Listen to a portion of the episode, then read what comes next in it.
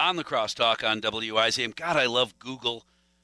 Google answering machine. Hi, uh, tell me who you are and what you want, and if I choose, I'll connect you to the person you want to speak to. uh, I am so glad that our guest Tamara Thompson saw that happening and and called me too. We made that connection.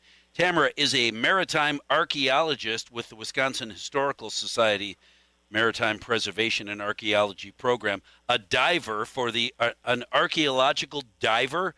Uh, Tamara, good morning. Mm-hmm. Thanks for talking with us. I've never heard of a person like you. Are there a lot of you out there? Well, there there are three of me in the state, Ah. so yes.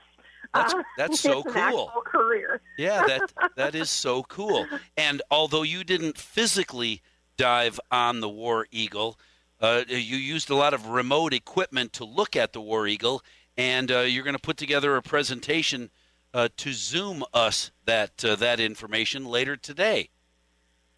Yeah. So um, as we were discussing, you know, it's, it's really bad visibility. It's uh, poor water Yeah. quality Yeah. around the site, so it's impossible to um, really see what you're looking at um, besides touching it. And so we use sonar equipment to to look at what uh, was on the bottom and to examine the shipwreck and to see the whole site laid out in front of us. That's cool. What does the War Eagle look like today? Does it look like uh, even a paddle wheeler anymore?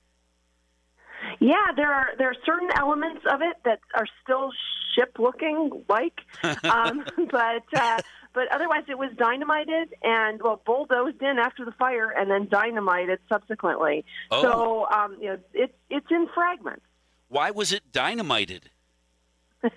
um, the Army Corps of Engineers did that um, to make the area navigable. Oh, So okay. they wanted to make sure that there were no obstructions for boats that were trying to come up the river. Did did they do that in recent uh, decades? Recent, I I seem to No. recall. Uh, so it was a long time ago. And the reason I ask is because I've I've only lived here in La Crosse 35 years. But I recall when I first moved here, I thought somebody said, "Hey, if the water level gets down to, you know, blah blah, we'll be able to see some of the war eagle sticking up above the waterline." Yeah. Was that incorrect information? No, that's correct information. Oh, okay. Um, it uh, in you know in recent years. I mean, this is like 40, 50 years time frame. Sure, sure. Um, there, there, it, it, the water level did get low enough, and people were able to go and walk around on the site. And there was quite a bit of salvage that was done um, on the site, and a lot of that, those artifacts are now part of the collection that's at La Crosse County Historical Society. right. So the dynamiting is not recent. This was done, um, yeah, it just you know in in several decades after the fire, which was 1870, and um, and so and then other work has been done on the site. Uh, you know.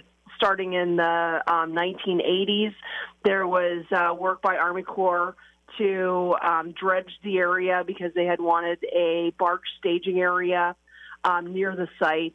And um, then when they pulled that dock work out in the 90s, there was other work that was done um, in the area, but no comprehensive archaeological survey of the site had ever been done up until uh, we were out there a couple of years ago. Right. So, uh, what did you learn anything new in your virtual dive?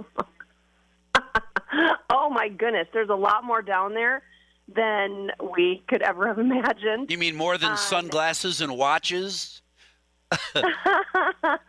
yeah, there's um there's actual pieces of wreckage that you know can can be tied to certain sections of the ship, and um, also in doing our research, we did um, a full examination of the history, and um, we discovered that some of the stories that I've even heard over the years of the War Eagle are not true. Uh oh. So, um, yeah, cliffhanger. I'm not going to tell you what those are, but so you have to come to the presentation tonight. But um, but some of those really popular stories that we've heard about Civil War era um, War Eagle are are just not true. There were actually five different ships that were used on the uh, Mississippi River um, that were named War Eagle, and it's really Oh. easy to get them confused. Oh.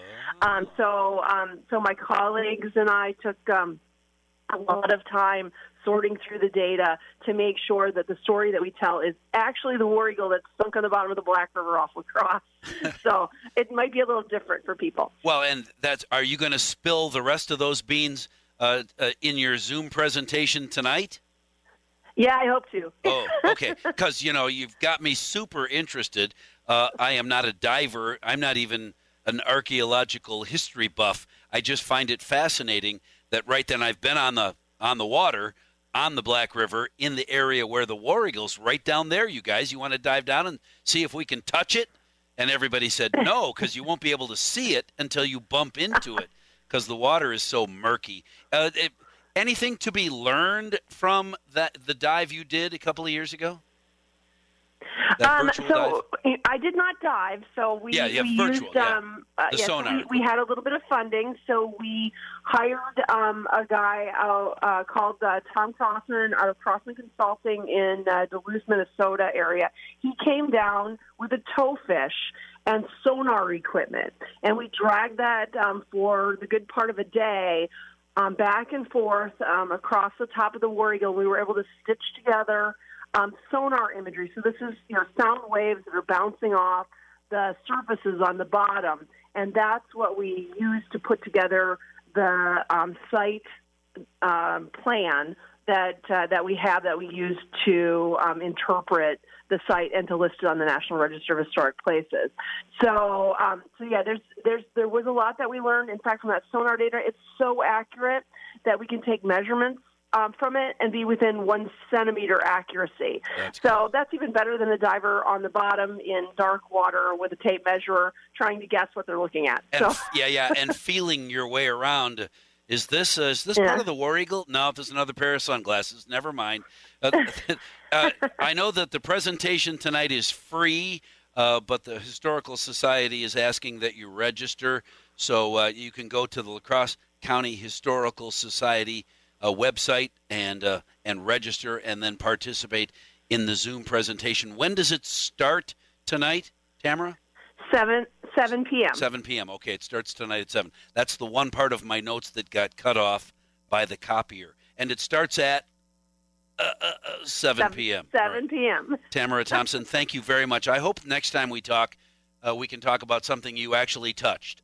uh, that is so fun. And, and by the way, ladies and gentlemen, my guest is already in the Great Lakes Maritime uh, Hall of Fame, a Women Divers Hall of Fame. That's how skilled she is. That's pretty cool.